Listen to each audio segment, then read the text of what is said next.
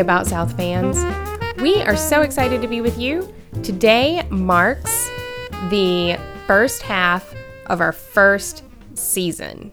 So we are halfway through the first fall season, and we couldn't be happier with the way everything has worked out. And that's in large part to those of you who have reached out to me or Kelly or to us on the website to let us know that you're out there listening, listeners from the UK, listeners from Canada, from Minnesota, from all over the South who have sent us emails and text messages and Facebook comments and Instagram hashtags.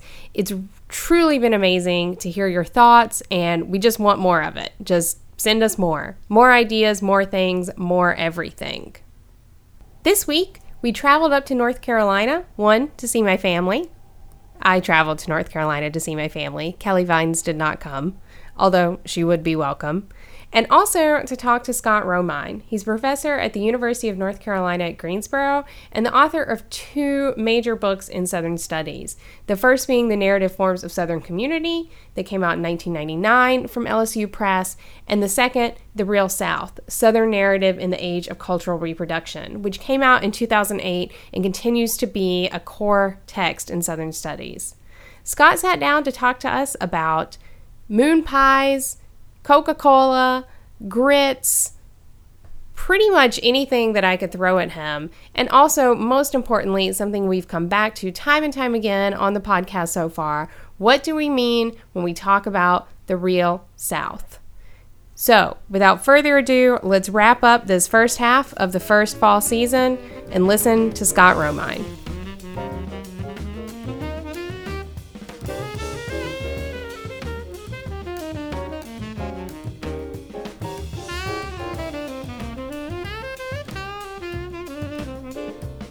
We are several weeks into the About South podcast. We have talked about the Hollywood of the South idea. We have gone on a search for the blue crayfish. We have talked about being ugly. And I don't know that we're any closer to one of the core questions of this podcast, which is what is the South? And right behind that core question, are we any closer to answering is it real? So I'm very excited to have you here today who quite literally wrote the book, The Real South, maybe help me answer some of these questions for our audience. I'll try.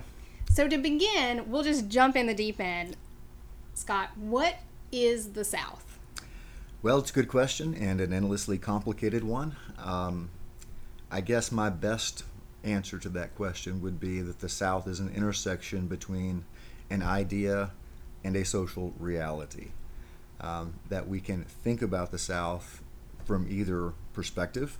Uh, the South as an idea that people use to kind of weld and conceptually organize um, a specific region of the United States, or uh, as first and foremost a region of the United States about which we can think, about which we can talk. I tend to take the former. Um, perspective myself. I think of the South as primarily an idea, an imagined community. People did not collect data and then decide that the South was an excellent way to organize the data. Um, most people go into their perception of the data with an idea of the South already in mind, and selection bias kicks in, um, and people conform um, the data they collect in order to have it match the idea um, they have going into the collection of data. So, um, yeah, my first answer to the question, what is the South, is that it is an idea that people have uh, that tends to exert a distorting effect or can exert a distorting effect on whatever they encounter in their South. Is there an example of something that the idea of the South distorts? Sure, uh, there's lots of examples. Um, first of all, what is the idea of the South? Is the South uh, a backward region of the United States? Is it economic uh, problem number one, as Franklin Delano Roosevelt said in um, 1938? Um, is it a land of boors and rednecks? Is it the epicenter of American racism? I mean, these are all negative ways the South has been coded. Uh, or alternatively, is the South the bastion of tradition in a uh, modernizing, globalizing nation? Um, is the South where people take leisure seriously? Is the South where uh, family values predominate? And these are positive ways of encoding the South. And so, uh, from the beginning of, of, the way we think about the South, we tend to characterize it as either positive or negative. Um, and so, depending on which basic orientation one takes toward the South, you begin to select the data that conforms to that, that model, that paradigm. And so, uh, if I were to think of the South as uh, America's bastion of tradition, then how do I fit the data? How do I understand um, the very palpable and historically evident um, traditions of Southern racism, of race violence? Um, that would tend to get filtered out of that equation. Similarly, if um, the South is understood as primarily a racist portion of the nation, then that filters out a lot of progressive racial thinking that has um, certainly in the past century evolved from distinctively southern settings.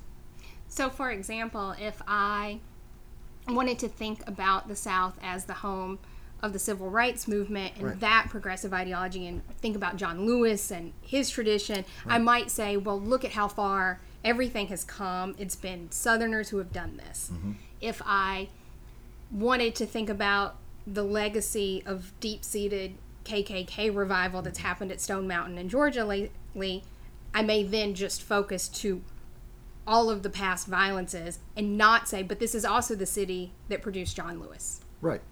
Yeah. Either way, you're um, filtering out part of what, in the broadest analyses, would be an extraordinarily complex and contradictory reject. Also, when you're thinking about civil rights as a Southern movement, you are making a move that potentially exonerates the rest of the nation. Uh, Malcolm X famously described Mississippi as anywhere in the U.S. south of the Canadian border. Uh, and so to think about the civil rights movement as something that did not affect Newark, New Jersey, and Watts, California. Um, to think of those as outside of the true civil rights movement, which occurred in the South is to um, deform history. Civil rights was a national movement, not one simply um, and exclusively located in the South. Following up on this, mm-hmm. the South is an idea that allows us to look retroactively at the data mm-hmm. And always have a bias confirmation, mm-hmm. or largely have a bias confirmation in our data.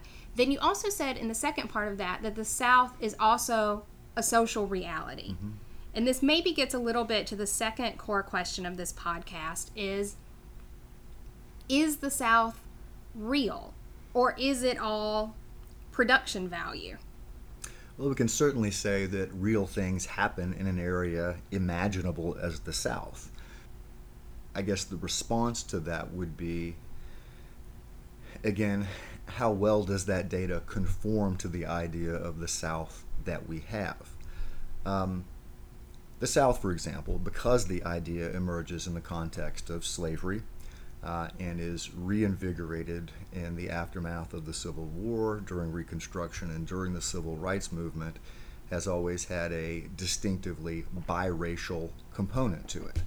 Uh, when one thinks about the South, one may think about masters and slaves, about civil rights protesters, Martin Luther King Jr. versus Bull Connor.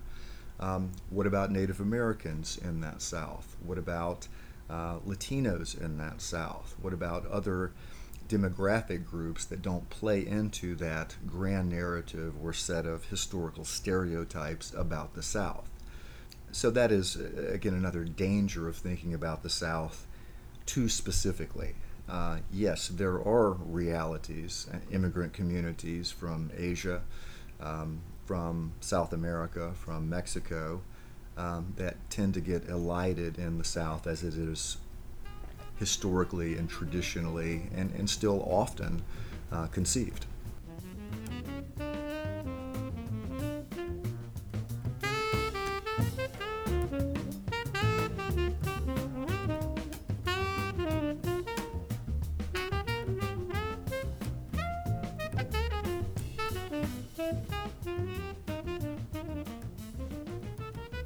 A previous podcast guest has said that she's from Minnesota. Right. She didn't say she was from Minnesota. I think she actually is from Minnesota, allegedly. She said that when she attempts to get friends from Toronto and Minnesota, where she's lived, to come to the South, she says, Oh, come, we have moonshine and good mm-hmm. Southern food and good mm-hmm. barbecue. And she attempts, and she somewhat had an existential crisis when she was on the podcast, to she said, Well, then, oh, what am I trying to lure people here with? Mm-hmm. All these images. And then I, when they get here, I feel pressured to show them something real, mm-hmm. to take them to something authentically Southern mm-hmm. that they can't get anywhere else. What's, there a danger in that? Or what's wrong with that? Or why did her guilt, I realize I'm asking you to speak for someone else's existential crisis, Sure. but where does that desire and then the kind of realizing that maybe that's a problem come from. Well, I mean, the things you mentioned, um, moonshine and food, um, these are things you can show in the South that you can't get anywhere else. Um, I think there's an interesting history there. Uh, you have the Civil Rights Act passed in 1964. The following year, Southern Living magazine begins to be published. That is partially coincidental, but I think there is a um, also a significance there. Um, Michael O'Brien once pointed out that every major social constellation that the South based an identity in, being an agricultural society, or being a slaveholding society, or being a society organized around the idea of white supremacy and segregation. Every time those institutions go away, the South ends slavery, or the, the nation ends slavery. Slavery is ended in the South. When segregation becomes legally um, outlawed, uh, when an agricultural society gives way to a modern economy, the South still survives. Um, even though these things that, that many people would have said are the core defining institution of the South um, pass into historical oblivion, the South is still there. And I think something like that may have happened um, in the 1960s and 70s, that uh, Southern Living magazine and other ways of consuming the South, usually relatively non controversial ways. Um, no one's really going to fight a civil war over barbecue or over sweet tea or over grits, these distinctively Southern foods. And so, literally, the South becomes more palatable um, in such a way that I think, again, potentially deforms the actual um, material and economic realities of the South. If the South means for you sweet tea and moonshine and barbecue and whatever other food is used to represent the South, then what is left out of that South? Right. Because there's also a history of real unequal labor distribution in food production. Sure. Yeah, I mean, one of the uh, parts of uh, food discourse that I find fairly disturbing is the way that it tends to um, promote a happy, multicultural, kind of kumbaya South, um, a South where Africans bring their okra, where Europeans bring their food ways, and everything kind of combines uh, happily, and we all sit around uh, the great Southern table. This is an icon that um, emerges fairly predictably in foodways when people talk about them, and when, Southern Living magazine or Garden and Gun or the Oxford American talk about foodways. Um, and yet, food production and consumption is certainly uh, one of those cultural domains in which uh, racial division and inequity could hardly be starker. Um, to think about who produces food, who consumes it, uh, is to think immediately about division rather than uh, cooperation, to think about um, oppression and extraction of labor uh, rather than a kind of happy melting pot effort that everybody pitches into and everybody benefits from. It also strikes me as an incredibly gender dynamic as well. sure. While there is, I think a lot of households in America have the one person cooks, one person cleans dynamic. Mm-hmm. I know in many homes, maybe my own growing up, the women are still in the kitchen doing dishes Right. while men are watching the football game. Yeah. and it was always a bit of a struggle if you happened to be a girl child who wanted to go watch the football game. Yeah. At what age are you expected to go into the kitchen and help with the dishes? Yeah, it's an interesting dynamic. I've certainly seen that in my own family where there seems to be an imperative, uh, yeah, to go in and help clean up. And the guys lean back from the table and kind of expect their um, plates to be cleared. Um, my daughters will not grow up in that world, but um, I, I think that world is, is probably still there. And it's not to discount that space. I mean, something interesting still happens when the kitchen, in particular, it is the women afterwards cleaning up, talking. I mean, there's something that happens there that I don't want to discount, but there is an unequal power distribution Right. that creates that space of expectation around the production of food. Right. And again, the kitchen is one of those um, symbolically coded spaces. Is the kitchen where women come together and uh, experience a kind of community? Uh, yes, that's part of the equation, but it's also the space where women are expected to perform certain labor. So there's a, a complexity there that I think needs to be recognized.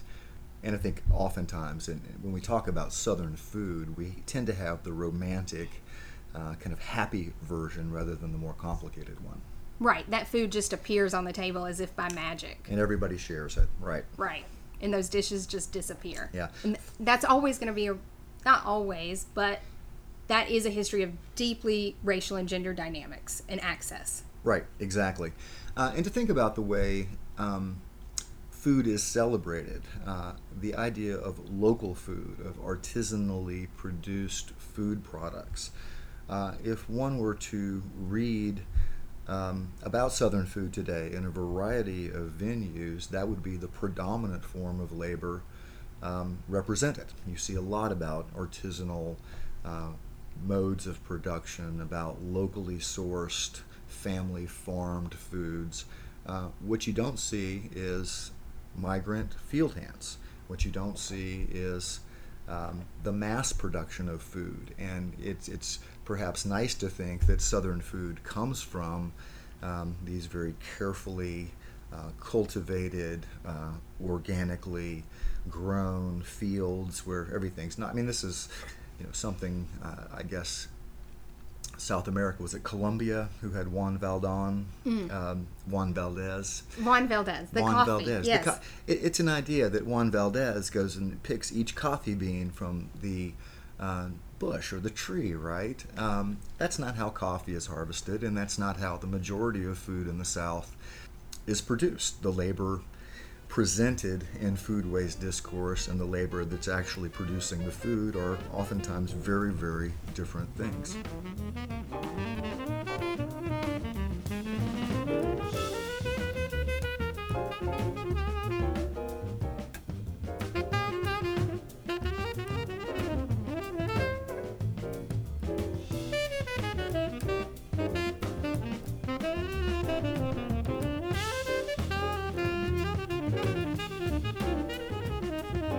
But what that what that reminds me of is even I'm the youngest grandchild, so I had very old grandparents Right. who were tobacco farmers. And they also had what my grandfather called a garden for food, but most people would look at that and say even just the garden was almost a farm. And when I moved to California, people were very interested in that that they thought oh how great you grew up with eating all that food in the summer that you knew and you shelled those peas and i thought there was nothing enjoyable i mean aside from going to your grandparents house but if you have to go out and pick beans and snap beans and mm-hmm. can beans it's hot it's not really mm-hmm. no i don't i would challenge to find the eight year old who really finds that labor like summer camp. Right.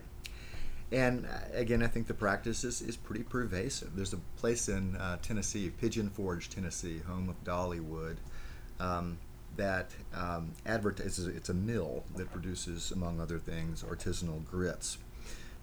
And one of the things they advertise on their website is that each bag of grits is hand measured and hand tied um, by a person as would have been done in the 19th century. Well, that's nice, I guess. Um, but really, is that a very interesting job to fill up bags of grits all day and then tie them by hand? Um, what kind of value is that transmitting to the product? Um, I think it transmits the idea that these grits are old timey, old fashioned grits, that somehow they symbolically um, embody uh, the old ways, presumed to be better than the kind of newfangled modern ways. Uh, but when you think about the actual labor involved, it's doubtlessly a very low paying and endlessly boring job. Right. It's not the prestige position that I'm filling the bag of grits. Yeah. Uh, you can think about filling bags of grits and tying knots around the bags as artisanal labor, but it stretches the bounds of artisanal.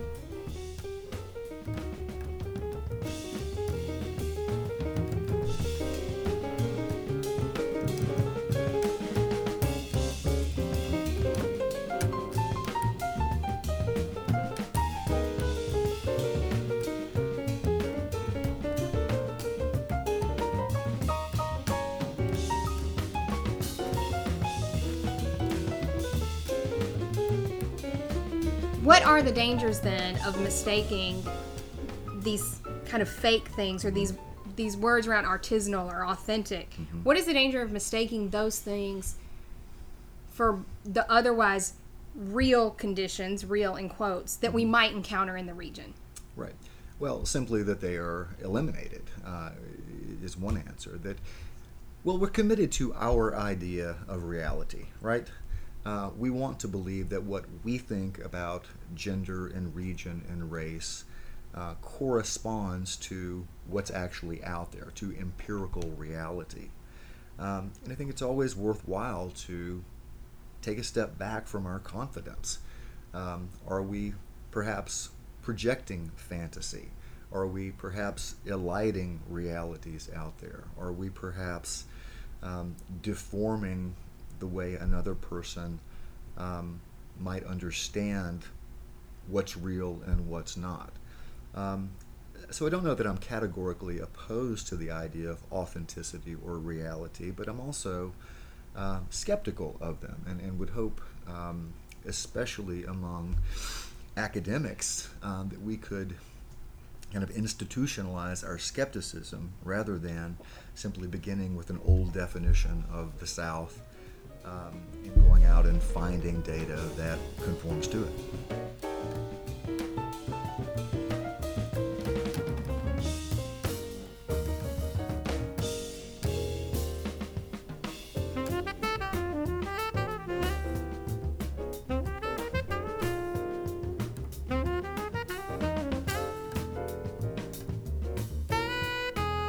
So I know you've talked a lot about the moon pie in other spaces as a special type of southern commodity. And yesterday I did mention to my mother that you and I were going to talk about moon pies and she piped up and cheerwine, which I had forgotten I guess goes with the moon pie. Actually, RC Cola is the It, uh, that's the thing. the thing that traditionally has gone with it. I'm interested to hear that there's a, uh North Carolina cheerwine variation on that. I am certain my mother does not drink cheerwine. Okay. So I don't know. I'll have to do some re background to figure Yeah. out why she was so on point Mm-hmm. that the moon pie self evidently goes with cheerwine. But it goes with something. There's some convention there that when you have a moon pie, you have to have a drink uh, in hand and a southern soft drink. So what is so special about moon pies? Uh, moon pies, I think, are one of many different um, food products that has been used to uh, kind of understand a, Southern culture, an idea of Southern culture. The reason I wrote that essay about God and the moon pie um, is that I found a good quotation from Bill Ferris in which he says that moon pies anchor Southerners in their culture and history. Uh, and I think that kind of claim is made um, pervasively in foodways discourses, that this food anchors us in our memory, in our history, in our culture. Um, and I guess I find that a fairly odd claim. Um, what is it about the moon pie and the culture, the history, the heritage that it supposedly represents? How does that connection work? Um, I think people do um, understand the moon pie to somehow invoke an idea of southernness or a southern imaginary. Um, but a hundred years ago, no one was talking about moon pies or barbecue or food in similar ways. This is a fairly recent discourse. Foodways is, is a kind of recent uh, way of thinking about the South. Um, and what I've argued in the essay you're referring to is that um, the food way is always a choice. It's a consumer option. We can choose our route to the South, to Southern culture, history, heritage, through the moon pie, or through sweet tea, or through this kind of pie or that kind of pie. Um, whereas earlier understandings of Southernness oftentimes um, turned on being defined in a certain way.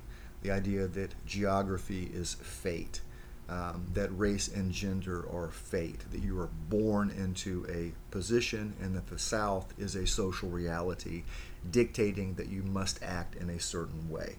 Uh, so, Southernness is understood historically as a set of determinants, uh, as a set of codes and rules and prohibitions that one must follow. Um, and so, what I'm interested in, where the moon pie is concerned, is how choice, how option enters the equation. Um, I think the South invoked by the moon pie is a much less coercive South, um, and there's something to be said for that.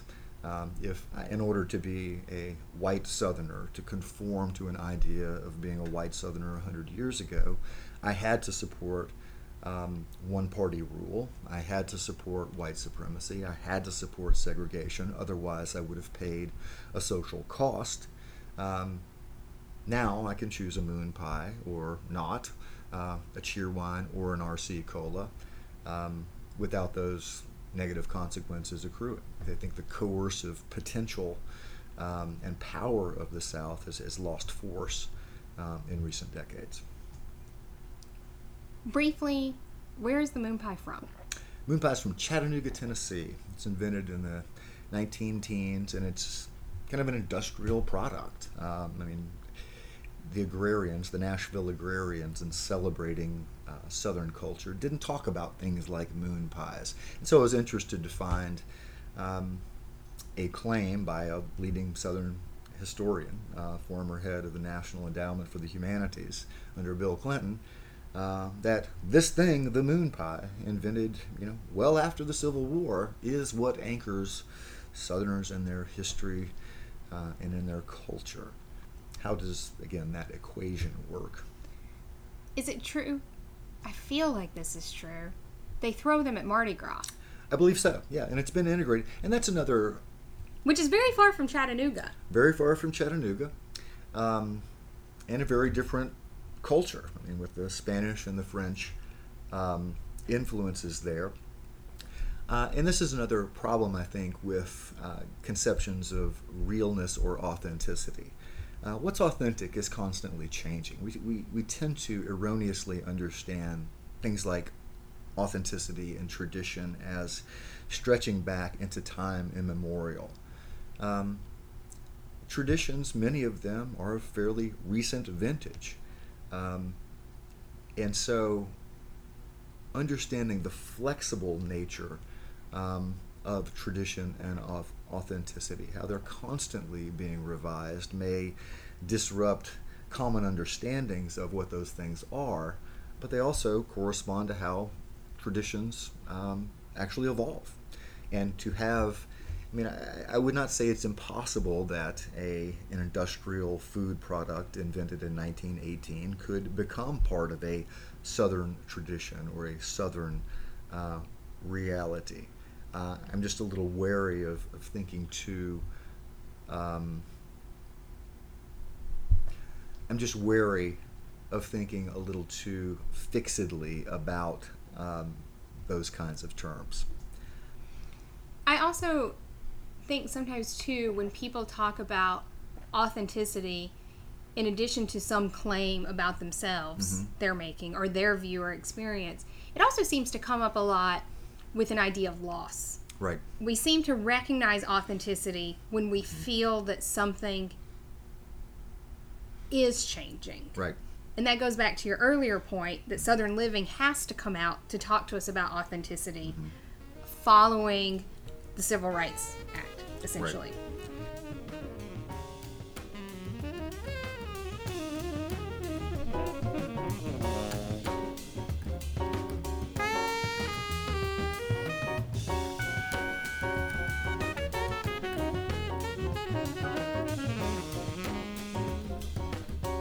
So it's interesting that with the moon pie, mm-hmm. to me, that my mother said cheerwine, mm-hmm. you say RC Cola.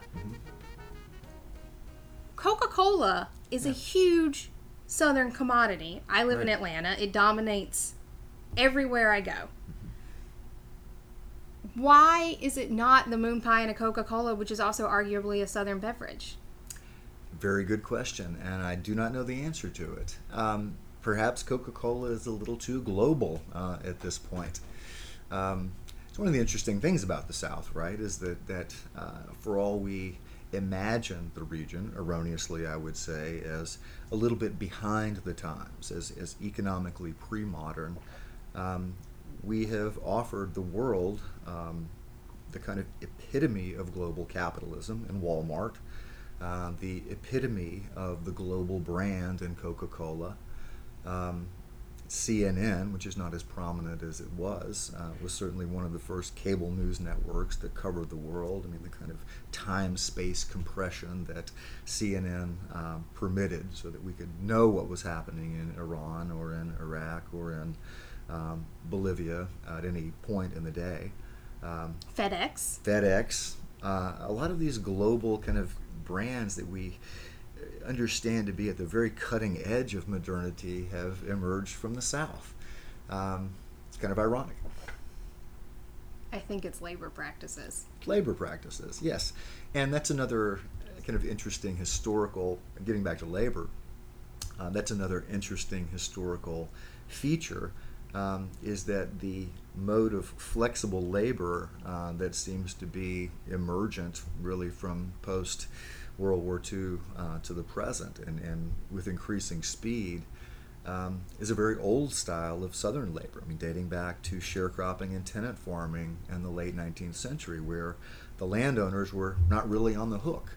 Um, they could always find another tenant, another sharecropper to um, produce the cotton. Um, but there was no long term economic relationship um, between the two of them, and, and, and it was you know, understood that this was a very tenuous um, relationship. Um, in some ways, the South's exploitative um, labor practices have positioned it to um, emerge forcefully and to play well in the um, emerging economy.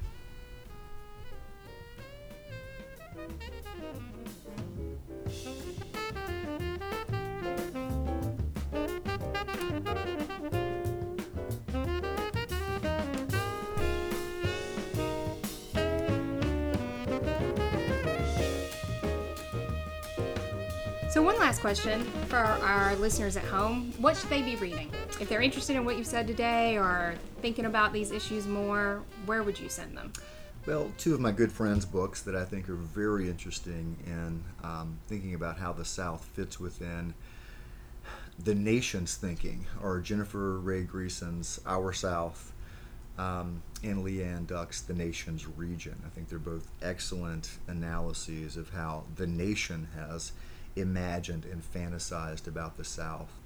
Um, I'll also plug Jon Smith's Finding Purple America. Uh, I think it's an interesting look at Southern fantasies, the way fantasy uh, organizes many ideas of the South.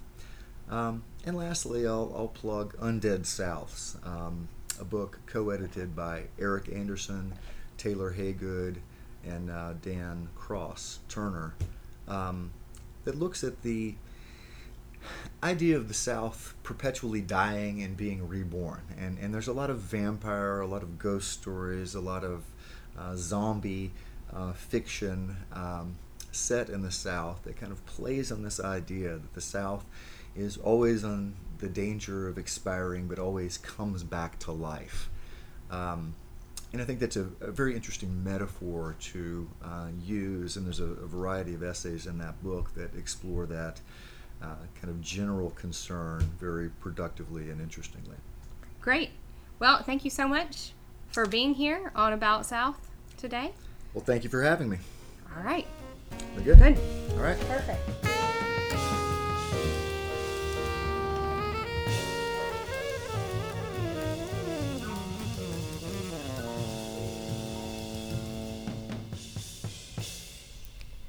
Thank you so much for listening this week, and big thanks to Scott Romine for joining us.